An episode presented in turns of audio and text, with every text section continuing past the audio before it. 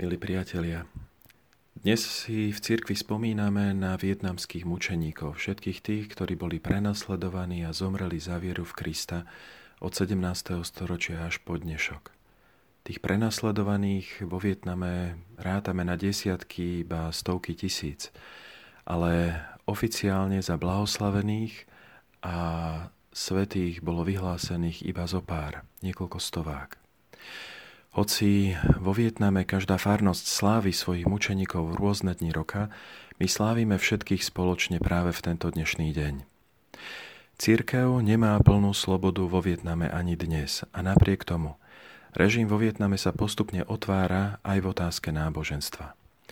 Dôkazom je i to, že minulého roka sa uskutočnila vo vietnamskom Suan Lok tzv. generálna kapitula našej rehole, teda štvortýžňové zhromaždenie asi 110 bratov, delegátov z celého sveta, aby zvolili najvyššieho predstaveného rehole Dominikánov, nástupcu svätého Dominika, nášho zakladateľa, ale tiež, aby prerokovali záležitosti života rehole, urobili dôležité rozhodnutia a nariadenia.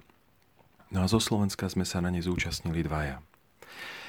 Vietnamskí bratia a sestry nás prijali skvelo, sami pripravili kultúrny program na privítanie no a v rámci neho s pevom a tancom nám predstavili dejiny Vietnamu a dejiny církvy vo Vietname. A jedna scéna z programu sa ma zvlášť dotkla.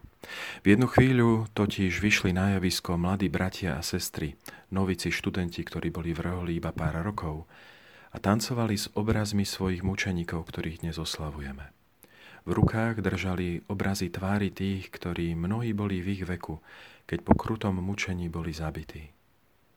Ale ten tanec vyjadroval radosť, vyjadroval oslavu života týchto mučeníkov a skrze to i oslavu Boha.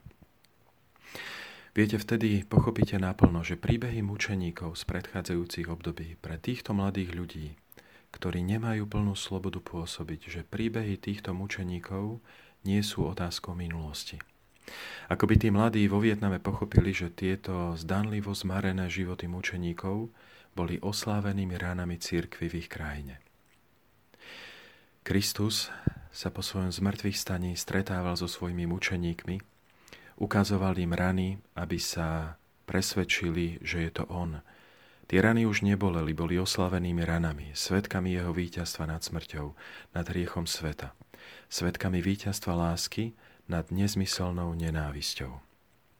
No a k tomu smerujeme v našom živote aj my do spoločenstva s tajomným a milujúcim Bohom, kde všetky naše jazvy, všetky rány z tohto života na zemi budú premenené a oslávené a budú svedectvom našej dôvery a vernosti Bohu. Ale platí to nie len na čas po našej smrti, keď budeme v našej pravej vlasti, ale už tu na zemi. Uveriť v Krista, v moc jeho vykúpenia znamená už teraz žiť s oslavenými ranami. Kto dokáže uveriť Kristovi, v moc jeho odpustenia, a v moc jeho bezhraničnej lásky. Kto dokáže kráčať týmto svetom so znakmi prežitého utrpenia, no plný dôvery v Kristovú starostlivosť, ten či tá už zažil či zažila na sebe ovocie Kristovho umúčenia, Kristovej smrti a najmä Kristovho zmrtvých stania. A možno to chcel povedať ten tanec tých mladých Vietnamcov v to nedelné popoludnie v Bien Hoa. Vietnamská církev stále nemá plnú slobodu od štátu a napriek tomu počas toho úvodného programu na naše privítanie som si uvedomil, že má hĺbšiu slobodu, ktorú jej nik vziať nemôže. Ak dokážeme tancovať s obrazmi našich oslavených rán, tak sme možno porozumeli tomu, čo chcel Kristus povedať, keď tvrdil, že prišiel, aby sme mali život a aby sme ho mali hojnejšie.